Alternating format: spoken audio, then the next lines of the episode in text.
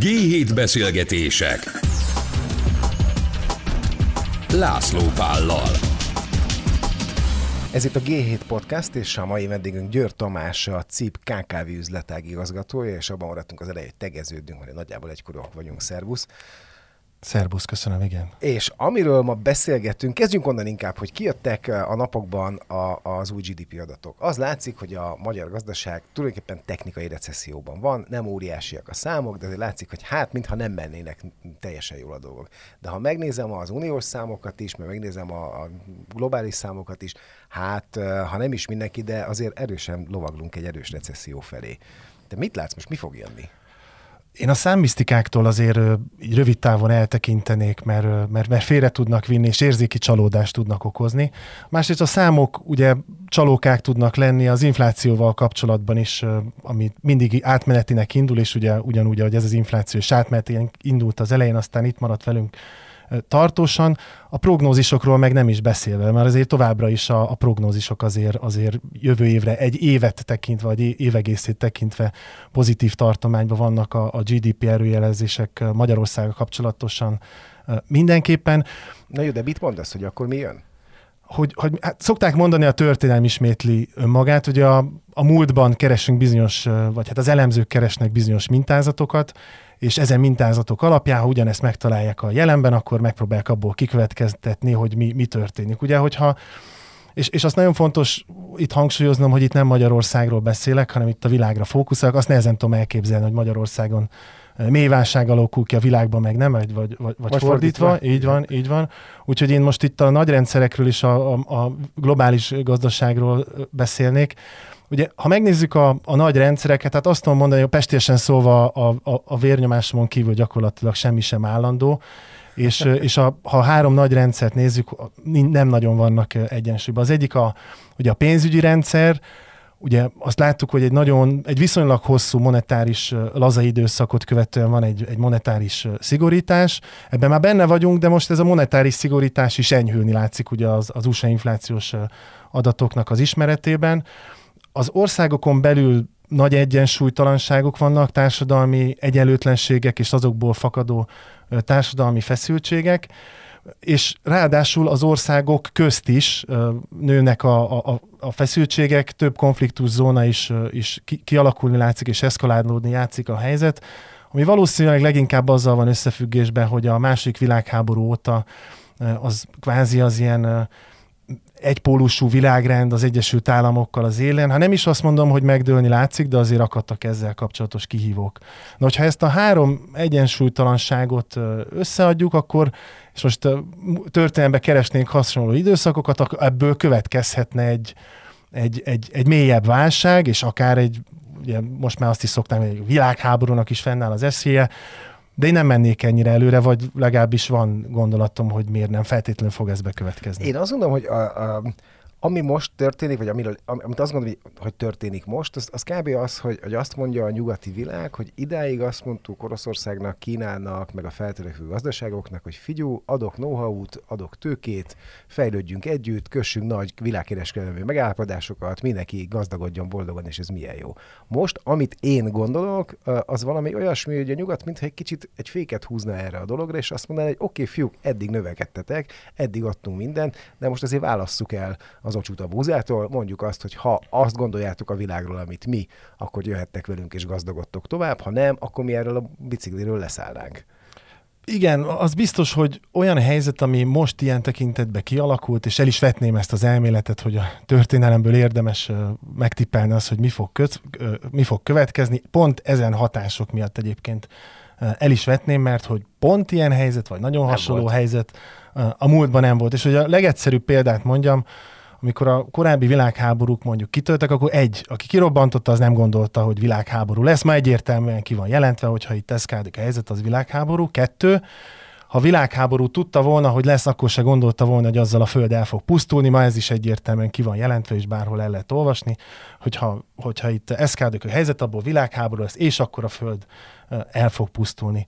És van még még két olyan diszruptív erő, vagy nagyon erős tényező, ami, ami a múltban nem volt, és, és nagyon más világot, vagy megjósolhatatlan világot vetít előre. Az egyik az az éghajlatváltozás, amelyik másik még a technikai fejlődés, vagy technológiai fejlődésnek a, a gyorsasága, az üteme. És az éghajlatváltozás ugye sokkal jobban meg fogja határozni a mindennapi életünket, és nekünk is egyébként, mint a bankoknak a, az életét, és a mi kockázatvállalási politikánkra is, is sokkal nagyobb mértékbe fog hatni, mint ahogy eddig hatott. Lesznek bizonyos szektorok, akik, akik nagyon megszenvedik ezt az átállást, lesznek, akik kifejezetten előnyös, akiknek kifejezetten előnyös lesz majd ez a zöld átállás, és lesznek, akik pedig, ha jól reagálnak, akkor, akkor jól fognak járni, ha meg nem jól reagálnak, akkor nem. A technológiai fejlődéssel kapcsolatban meg, meg nem csak a technológiai fejlődés, hanem a fogyasztási szokások is gyorsabban változnak, mint, mint eddig változtak, ez viszonylag nem újdonság. De hogy egy egyszerű példát mondjak, hogy a 2010-es évek elején milyen esettanulmányként tanultuk a Netflixnek az esetét, Netflix ugye a blockbuster-t ütötte ki annak idején a, a nyerekből, a blockbuster volt a 2000, vagy 1990 meg 2000-es éveknek a legnagyobb videókölcsönzője és 2000-ben egészen konkrétan 50 millió dollárért a Blockbuster megvásárolhatta volna a Netflixet, és nem csak úgy hipotetikusan, hanem tényszerűen pénze is volt, meg a lehetőség is adódott, nem tette. 2010-ben a Blockbuster csődbe ment, és nagyjából ez a tíz év, mondjuk csak hogy így a magyar valósághoz viszonyítsuk, mi a Széchenyi kártya hit, beruházási hiteleket nagyjából tíz évre szoktuk adni. Szóval ennyi, ennyi idő alatt így megváltozott a világ. De nem feltétlenül ezért hoztam ide, hanem hogy azóta a Netflix is növekedési problémákkal küzd.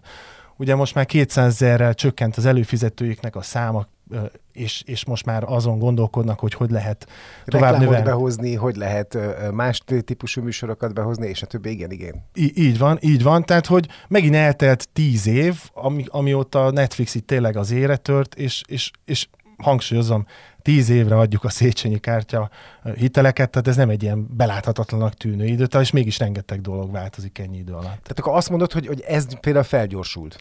Ez biztosan, igen, és ezért mondom, hogy nehezen modellezhető a, a, a múlt, múlt alapján, hogy mi fog következni. Nem, nem, szerintem nincs ilyen, hát ha lehet angol terminus használni, ilyen one size fits all típusú megközelítés.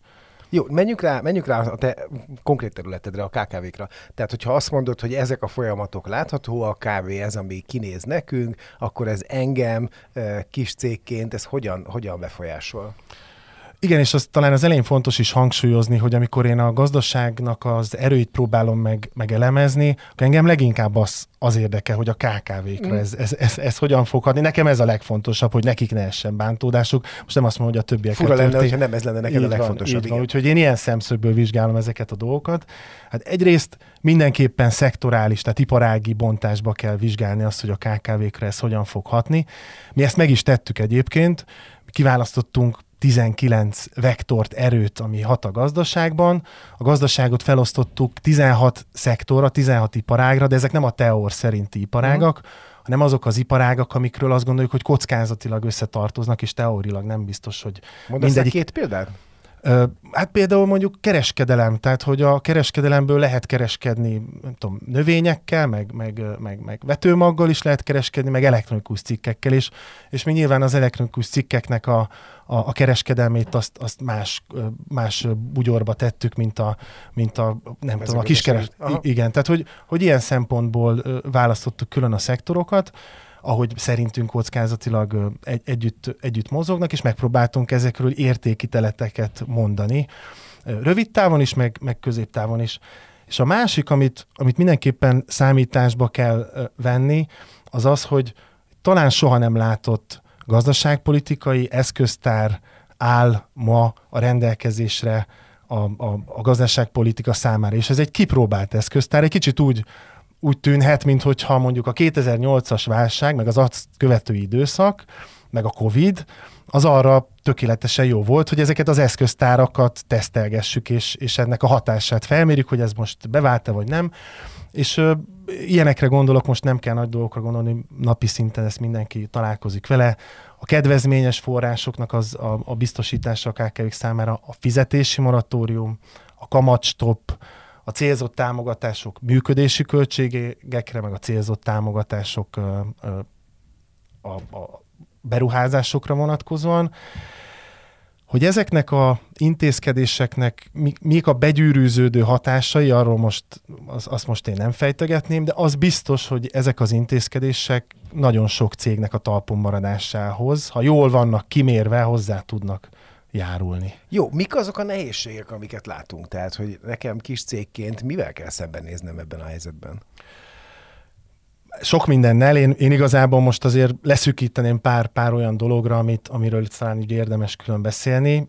Egyrészt a hitelköltségekről beszélünk, a megnövekedett hitelköltségekről beszélünk, talán egy kicsit az energiahelyzetről, ez talán ez is elég sok KKV-t igényel, meg a, vagy érint, meg a munkaerő helyzetről, mert ez nagyon sokáig első számú téma volt a beszélgetésekben, és kicsit csalók a helyzet alakulhat ki most per pillanat ezzel kapcsolatban. De akkor kezdjük a, a hitelköltségeknél. És a hitel... Ekkora, hát ekkora Aha. inflációs környezetben a, a hitelköltségekről beszélni az egyértelmű. Tehát. Így van, így van. És a hitel kínálatot meg egyelőre szándékosan átugrottam, mert szerintem ma biztos, hogy nem a hitel kínálat az, ami a, a hitelfelvétel gátjává válhat, hanem inkább a, a, a kamatok. Ugye, ha a piaci kamatot, vagy piaci hitelt akarunk fölvenni, az 17-18 százalék az alapkamat, plusz ugye erre jön fel a kamatfelár. Azt talán nem árulok el nagy titkot, hogy ilyen kamat szintek mellett gyakorlatilag nincsen hitelkereslet.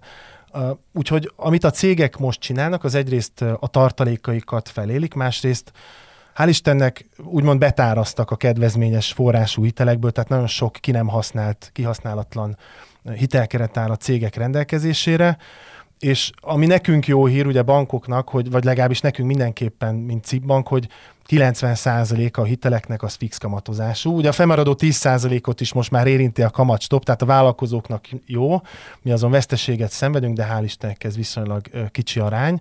De a lényeg az, hogy a, a meglévő hitelkereteket lehet használni, mert azok jó áron vannak, és rendelkezésre is állnak, attól, attól valószínűleg nem kell félni. És ezt is látjuk egyébként, hogy az azon, elmúlt év azonos időszakához képest magasabb a, a hitelkihasználtsági mutatók. Másrészt továbbra is lesznek kedvezményes források, a KKV-k számára mindenképpen, Széchenyi kártya program, az Exim, az Exim programok, akinek van euró bevétele, az ugye tud euróban eladósodni és euró alapú hitelt fölvenni, és a mi várakozásaink szerint az euró alapkamatok azok meg se közelítik majd ezeket a szinteket, tehát ott maximum ilyen két és fél három százalékig lesz majd felemelve az alapkamata az Európai Központi Bank által és nagyjából ezek azok, amikből ma, ma a vállalkozók tudnak, tudnak főzni. Munkaerőpiac, mert azt mondtad, hogy ott az, az, azon átsiklattunk az utóbbi időben. Igen, igen, hát azért mondtam, hogy csalók a helyzet a, a, a munkaerőpiacsal kapcsolatban, mert, mert eddig nagyon feszes volt a munkaerőpiac, nagyon nehéz volt jó képességű munkaerőt találni, és most gondolhatnánk azt, hogy egy kicsit ez a feszesség fel, az ez majd nagyjából a számokban is látszik ilyen 0,1%-okat azért már csökken a munkanélküliség, tehát hogy ez a talán ez a feszes helyzet, hogy a dinamikán legalábbis abba az irányba mutat, de ez szerintem azért csalók, mert ez mindenképpen átmeneti lesz. Tehát, hogy én semmiképp sem dőlnék hátra, és, és korábbi válság alatt volt ilyen, vagy hallottam ilyet, hogy, hogy, hogy kvázi azzal motiváltak mondjuk dolgozót, hogy örül, hogy van munkahelyet. Hát szerintem ez a legszomorúbb dolog, ami elhangozhat egy ilyen Igen. vezető vagy munkaadói kapcsolatban, szóval ettől óvakodjunk. Én azt mondom, hogy becsüljük meg a munkaerőt, és építsük a lojalításokat, viszont ezzel párhuzamosan meg meg mindenképpen legyen stratégiánk arra, hogy hogyan fogjuk mentesíteni úgymond munkaerőtől a termelésünket vagy a szolgáltatásunkat, tehát automatizáció, robotizáció, legyen erre stratégiánk. Nem feltétlenül kerül minden pénzben, tehát lehet folyamatot javítani, meg hatékonyságot növelni, akár pénz nélkül is. És ha éppen feszes a likviditásunk, semmiképp sem most mondom azt, hogy most ugorjunk bele nagy beruházásokba, mert talán most a likviditásunk megőrzése az elsődleges cél, de vannak egyébként kisebb, gyorsan megtörő beruházások, azokat semmiképp se vessük el, és mindenképpen toljuk el, dolgozzuk ki odáig ezeket a automatizációs vagy robotizációs terveket, hogyha majd esetleg enyhül a likviditási helyzetünk, akkor azonnal bele tudjunk majd vágni ezekbe a fejlesztésekbe. A kisebb beruházásokról jutott eszembe teljesen más, de hogy az energiaárak növekedése, hogy én azt gondolom, hogy ott is van érdemes mit kapirgálni, hogy ha meg tudunk takarítani bármit energiában, akkor azt most meg kell takarítani. Ez biztos, hogy így van, ugye az ember egy nagyon alkalmazkodó faj, és hogyha ezen belül mondjuk tovább szűkíteném a magyar emberre, akkor talán a Földön mi vagyunk az egyik legjobban alkalmazkodók. Hát úgyhogy, úgyhogy mindenképpen jó, jól indulunk ebben a versenyben, és ahogy látom, a magyar KKV-knak van is tervük, és nagyon kreatívan nyúltak ehhez a témákhoz. És akkor a legvégére hagyom egyébként az energetikai beruházásokat, mert, mert amit azonnal meg tudtak valósítani, az például a műszakoknak az úgy, úgy, olyan módon történő szervezése, hogy egymásba összetolni műszakokat, kevesebbet kell átmeneti, átkapcsolgatni, fűtés lekapcsolgatni, fűtés felkapcsolgatni, minden második sör izzónak a kikapcsolása mondjuk egy gyárban. Ezek olyan triviálisnak hangzó dolgok, de eddig ugye nem csinálta senki, most pedig nagyon Szükség hamar, most pedig nagyon hamar hozzá lehetett nyúlni. Helyiségek fűtésének a kikapcsolása, ahol csak rövid ideig tartózkodunk, vagy nem végzünk külön munkát. És nyilván természetesen van egy olyan szerencsés réteg, akinek pedig fixára szerződés van mondjuk akár 2023 év végéig a korábbi árakon. Úgyhogy azért ez is egy nagy tapasztalat, hogyha is mondjuk összevonom a, az, a fixáras energiaszerződést, meg a fix kamatozású hitelszerződéseinket, akkor egy biztos, hogy amelyik költséget tudjuk fixálni, azt érdemes, mert egyrészt kiszámíthatóvá válik, de általában még extra nyerességet is tudunk ezeken realizálni hogy amikor hitelezésről beszélünk, hogy ezek a problémák, vagy ezek a kihívások, ezek hogy alakítják át a ti hitelezési politikátokat? Ugye nekünk is van ezzel, ez, ez, erre vonatkozóan egy tervünk, vagy szeretnénk tovább menni egy bizonyos szemlélettel. És ez a, ez a tervünk az az, hogy kanyarban előzzünk. A, a mérsékeltebbek ezek úgy, úgy fogalmaznak, hogy a kanyar előtt visszafogottabban lassítsunk, és utána pedig egy dinamikusabb kigyorsítás következzen, de mindenképpen ne veszítsünk annyit a lendületből, mint, mint azt egyébként, hogyha mondjuk nagyon behúznánk a kéziféket, akkor, akkor, akkor veszítenénk. De hogy mit is jelent pontosan ez a, ez a gyakorlatban? Ugye alapvetően itt a hitelezésről beszélünk, mert, mert bármiféle nehéz időszak következik, az leginkább a, hitelezésre hat ki. És a hitelezésnek nagyjából mondjuk két nagy területi van területe van. Az egyik a meglévő hiteleknek a kezelése, a másik pedig az új hiteleknek a folyosítása. Na most a meglévő hitelek kezelése, amit most hívjunk monitoringnak, annak biztos, hogy felemelkedik a, a, a, a úgymond a szerepe, vagy a jelentőség, egyre, egyre többet fogunk monitorálni, és egyre több kérdést is teszünk ügyfeleinkre, bár hoz, ügyfeleink irányába, bár hozzáteszem, hogy, hogy min, több adatár, egyre több adatár rendelkezésre, és igyekszünk ami csak létezik, az központilag az adatokból saját magunk úgymond utána nézni, és tényleg csak azt kérdezni az ügyfeleinktől, ami nagyon szükséges. Mm. És, és ugye ez a házi munka, ezt ha nem végezzük el, akkor egyrészt egyrészt a bizalom sincs meg az üzleti terület iránt, hogy, hogy tovább hitelezzünk, másrészt, ha meg, meg elvégezzük, de túl sok időt szánunk rá, vagy, vagy nem hatékonyan, hát, csak akkor nem marad. Igen, igen. Akkor pusztán fizikailag nem marad időnk hitelezni, úgyhogy ez valamiféle ilyen optimalizációs játék. Egyébként pont ezt akarjuk elkerülni, ami a, talán a múlt válságban jellemző volt, hogy ez gyakorlatilag ilyen kapcsolóként működött, hogy eddig hiteleztünk, most átkapcsoltuk, most monitorálni. Most szeretnénk ezt sokkal inkább ilyen, most látok is magam előtt potmétereket, tehát hogy ilyen potméterként, sokkal inkább ilyen potkét, potméterként kezdeni, valószínűleg kicsit följebb kell tekerni a monitoringot, de az új hitelezéssel is, is szeretnénk, is szeretnénk dinamikusan foglalkozni, és és ami a jó hír, hogy hihetetlen dinamikákkal érkezünk ebbe az időszakba. Tehát az elmúlt időszakban 26%-ot nőtt a, soha nem látott módon nőtt a hitelállományunk. Volt olyan három hónap, amikor többet nőttünk, mint korábban három év alatt. Úgyhogy egy ilyen nagyon erős dinamikával érkezünk, és a korábban már említett ilyen vektor-szektor analízist is azért végeztük el, hogy szelektíven, és nyilván egy más kockázati étvágy mellett de tudjunk továbbra is hitelezni, és értsük meg a szektoroknak a sajátosságait, meg, meg hogy az erők hogyan hatnak ezekre, ezekre a szektorokra. Van olyan terület, vagy vannak olyan területek, amire kifejezetten koncentráltok? Alapvetően azt szoktam mondani, hogy három szuperképességet építünk. Ez a szuperképesség, ez a a, a három, ez a mezőgazdasági terület, a másik az a járműipar, és a harmadik pedig a felvásárlásos tranzakciókban a szakértelmünk. És akkor ezeket így mondjuk vegyük végig, hogy, hogy hogyan módosulhatnak, vagy milyen, milyen dinamikák vannak. Ugye a mezőgazdaságról alapvetően minden bankár tudja, vagy most már remélem minden bankár tudja, hogy, hogy ez egy nagyon jó bedőlési rátával, jó értelemben, hogy alacsony bedőlési uh-huh. rátával rendelkező iparág. Ez, ez, ez, ezt mutatja a múlt, a jövőt tekintve azért most így egyszerre hat rá a, a, a, ez a rendkívüli szárasság, meg az éghajlatváltozás. Hát az éghajlatváltozás, igen. Így Tehát, van. Az, ez a stabilitás, ez mintha egy kicsit most inogna. Így, így, e, nagyon jól mondod, így van. Meg, a, meg ugye a, a, a termelési költségek növekedése is, és hogy ennek egyébként lesz olyan hatása, hogy ezek a nagyon jó bedőlési rátak, ezek lehet, hogy, hogy kvázi egy kicsit romlani fognak.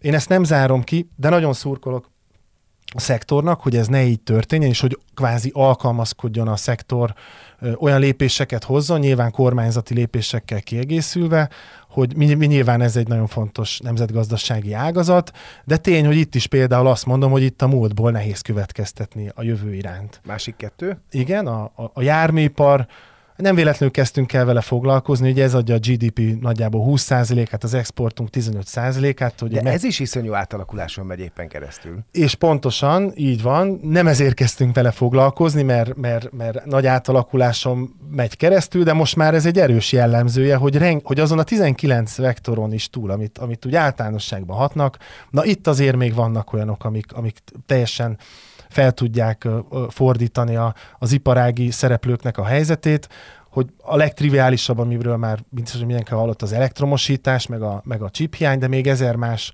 például a szállítói láncok rövidülése, lokalizáció, tehát hogy bizonyos termelési fázisoknak a közelebb hozatala, ugye ez a COVID, COVID után lett egy ilyen, lett egy ilyen trend, akkor az, hogy a, ha belső égésű motoroknak a gyártása előbb-utóbb különböző időpontokban 2030-2035, de hogy le fog, le fog állni, akkor ennek a termelését is érdemes minél hatékonyabban, összevontabban konszolidálni, szóval nagyon-nagyon sok ilyen folyamat hat az autóiparban is, és minden szektora igaz, de talán itt az egyik legigazabb, hogy itt aztán nagyon egyesével kell megnézni, hogy egy-egy cégre hogyan hatnak ezek a vektorok, és egyébként milyen alkalmazkodó képességben találja az adott, az adott céget e, e, ez az időszak. És akkor a harmadik? A harmadik ugye a felvásárlásos e, tranzakciók. Mi is kíváncsian várjuk, hogy hogy, hogy fog alakulni, lesznek-e tranzakciók. Eddig én azt gondolom, hogy, hogy, hogy szépen alakult, nyilván lehetne több is, tehát Nyugat-Európában biztos, hogy, hogy több céget, főleg KKV méretű céget adnak, vesznek. Nálunk ennek azt gondolom, hogy még, még kialakulóban volt a kultúra, de szerintem jó irányba haladtunk a, a, az elmúlt időszakban. Mi ebben nagyon aktívak is voltunk, sok tranzakcióhoz hozzásegítettük a, a KKV-kat, és itt is az igaz, hogy nem gondolom, hogy a tranzakciók létrejöttének a mi bankunk finanszírozási hajlandósága lesz majd a legnagyobb gátja. Nyilvánvalóan a mi kockázati étvágyunk azért csökkeni fog, meg lehet, hogy a feltételek szigorodnak, de, de azért van, de én sokkal nagyobb kockátot látok a, az értékelések csökkenésében, a cégértékelések csökkenésében, uh-huh. ami ugye két tényezőn keresztül is megtörténik. Az egyik az, hogy a, ugye egy céget mindig a jövőbeni készpénztermelési képessége alapján értékelnek.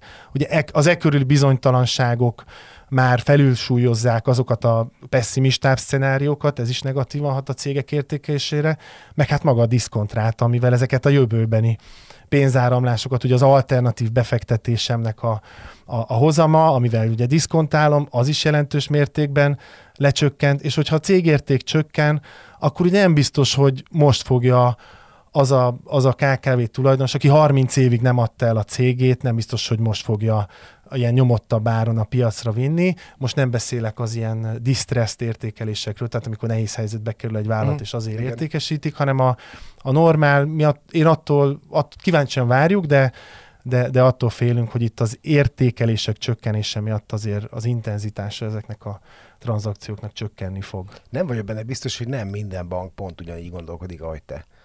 Vagy ahogy ti. Akkor mi a különbség? Mi a különbség? Én azt gondolom, hogy, hogy talán minket az a kettősség emel ki a többi nagy bank közül, mert Magyarországon azért el lehet különíteni a nagy bankokat, meg a, meg a kisebbeket, hogy egyrészt mi nagy banknak számítunk, mert országos a lefedettségünk, univerzális bankszolgáltatásaink vannak, és a tulajdonosunk az az Eurozóna harmadik legnagyobb bankja. A másik oldalon viszont nálunk még meg lehet találni az embert a bankban, a KKV területen, vagy az általán vezetett területen mindenképpen ez azt jelenti, hogy minden... Tehát, fontos a személyes kapcsolat. Így van, font, rendkívül fontos a személyes kapcsolat. Minden ügyfelünknek van dedikált üzletkötője, egyébként ez nagyon sok helyen így van. Amit mi vissza is szoktunk mérni, hogy oké, okay, ez rendben van, de hogy hány ügyfelünk tudja, hogy van dedikált üzletkötő, és ki az. És nálunk ez 90 százalék. Most lehetne nyilván méltatlankodni. Igen, lehetne, sose lesz száz. Ez sose lesz száz, nem feltétlenül miattunk, de hogy, de hogy itt, itt tényleg erősek a, a, a személyes kapcsolatok. Jó, hogy így a végére azon gondolkodtam, hogy ha, ha ennyi baj van, de van belőle megoldás, és a többi, és a többi, akkor mit látunk a, jövőre nézve, tehát hogy ez hogy alakul át ez az egész? Én azt gondolom, hogy, hogy amit, amit leginkább magunknak kívánhatnánk, az az, hogy ahogy az előbb is kezdtük, hogy most átmeneti vagy tartós legyen a válság. Hát én kívánom magunknak, hogy, hogy ez egy átmeneti recesszió legyen, azt is kívánom magunknak, ügyfeleinknek, meg a, meg a szektortársaimnak egyaránt, hogy tudjunk támogatóbbak lenni. Ugye a korábbi válság kapcsán 5 évig, tehát 2018 és 13 között csökkent a KKV hitelezés, és csak az NHP volt az, ami megint újból beindította a hitelállomány növekedését. Az NHP mint? növekedési hitelprogram. hitelprogram igen, igen. Ja, igen, igen, igen. Tehát, hogy a fi, az megjelentek a fix kamatozású kölcsönök, és az, az, az, az durrantotta be megint a hitelezést, ami a mai napig tart egyébként. Úgyhogy ezt kíván, ez a második, hogy, hogy, hogy tudjunk hitelezni, és, és meg, meglegyenek a körülmények ehhez. És a harmadik pedig az, hogy, hogy legyen minél több sikeres átstruktúrálás. Ugye a, a korábbi, szeretem a korábbi válsághoz hasonlítani, meg, meg azzal kapcsolatban megfogalmazni a, a kívánságaimat. Ugye a korábbi időszakban, vagy korábbi válságban az átstruktúrálások általában csak egy ilyen átmeneti időszak volt a, a cégeknek a bezárásáig. Én azt látom, hogy, hogy, hogy ebben, ebben azért sokat fejlődtünk. Tehát, hogy egyrészt a, egy transzparensebb és bizalmi viszonyt ö, ápolunk az ügyfeleikkel, ami nagyon fontos a sikeres ástruktúrás szempontjából, mert minél hamarabb jönnek, és minél, minél hamarabb értesülünk a problémák ról. És minél korábban tudunk elkezdeni együtt gondolkodni azok megoldásáról, annál nagyobb az esélye egy, egy, egy sikeres ástruktúrálásnak. És ezzel kapcsolatban egyébként a, például az elmúlt időszak, a moratórium időszaka is egy nagyon pozitív tapasztalat volt számunkra, hogy most tisztelt a rossz kivételnek úgymond, de hogy, de hogy senki nem élt vissza a moratóriummal. Én azt gondolom, hogy az korábbi válságot az a réteg élte túl, aki tudta, hogy a, a bankszektorral érdemes egy tartósan jó bizalmi kapcsolatot ápolni, és azt se lehet csinálni, hogy az egyik bankkal nem rendezem el a dolgomat, mert kvázi a bankrendszerben ezek az információk megmaradnak. Mi pedig, mint, mint bankok, én azt gondolom, azt megtanultuk mindenképpen, hogy a, a válság után is van élet. Mármint, hogy inkább úgy fogalmazok, hogy ha válság hát, után is van élet, akkor... hogyha nem olyan durva, igen. igen, igen, igen. Tehát ha, ha a válság után is van élet, akkor abban a bankoknak mindenképpen fontos szerepük van, és akkor viszont nagyon nem mindegy, hogy az ügyfeleink hogyan emlékeznek arra, hogy mi a nehéz időszakban hogyan bántunk velük, és hogyan támogattuk, vagy nem támogattuk őket. A legvégére egy tök személyes kérdés, hogy ha már így végigmentünk minden cégen és minden, minden problémán, hogy te személyesen, amikor azt mondjuk, hogy válság jön, te személyesen, amikor megnyitod a hírportálokat, és a többi, és a többi, te mit látsz? Tehát a személyes életünkben, ez hogy, mert ideig cégekről beszéltünk. Igen. A személyes életünkben te mit gondolsz? Hát őszintén szóval van ennek, úgy, úgymond van egy két, két, két oldala van. Ez egyik a szentiment, tehát hogy én ezt hogyan, hogyan érzékelem, vagy hogy meg a másik a valóság. És most Általában mi... az a jó, hogy ez a kettő egy kicsit fedésben van, igen. I- igen, igen, igen, igen, de hogy, de hogy ma, ma ugye mindenki látja, hogy, hogy mondjuk drágulnak az élelmiszerek, de van egy réteg, a, a, aki, aki már emiatt meg is kellett, hogy változtassa úgymond a vásárlói kosarát. Van egy réteg, amelyik szerintem meg azért változtatta meg a vásárlói kosarát, mert ugye ez a, mert ugye ez a sentiment már benne van, hogy, hogy takarékoskodni szükséges. Ilyenkor nyilván, amit, a, amit mondjuk a cégeknek is szoktunk tanácsolni, hogy cash is king, tehát hogy a, a, a, a pénz a király, tehát ilyenkor szerintem nagyon fontos, hogy, hogy rendelkezzünk tartalékkal. Egyébként nem is régen jött ki egy, egy viszonylag szomorú hír ezzel kapcsolatban, hogyha jól emlékszem, a lakosság 60%-ának kevesebb, mint egy havi Hát az, az, az, megtakarítása. Az, az, az, az, azt hiszem a lead az volt, vagy a cím az volt, hogy azért nincsen megtakarításunk, mert nincs pénzünk rá. igen, igen, igen. De hát ez mondjuk olyan szempontból nem jó előjel, hogy, hogy, hogy azért az egy hónap az tényleg nem egy, nem egy, egy, egy hosszú időtáv. Én nem is tudom, hogy volt-e egyébként a magyar átlagpolgároknak volt-e olyan időszaka, amikor mondjuk egy hónapnál több félretett pénzzük volt, de ez csak az én személyesen, tehát nincs rá statisztikám semmim, csak hogy nem nagyon emlékszem én erre az elmúlt Ebbe 30 egyetértek, de remélem, hogy lesz. Hát jó, oké, akkor bízzunk ebben. Én nagyon szépen köszönöm Győr Tamásnak, a CIB KKV üzletek igazgatójának, hogy itt volt velünk ma, és köszönjük szépen a CIB-nek, hogy ez a beszélgetés létrejöhetett. Sziasztok! Nagyon köszönöm a lehetőséget, sziasztok!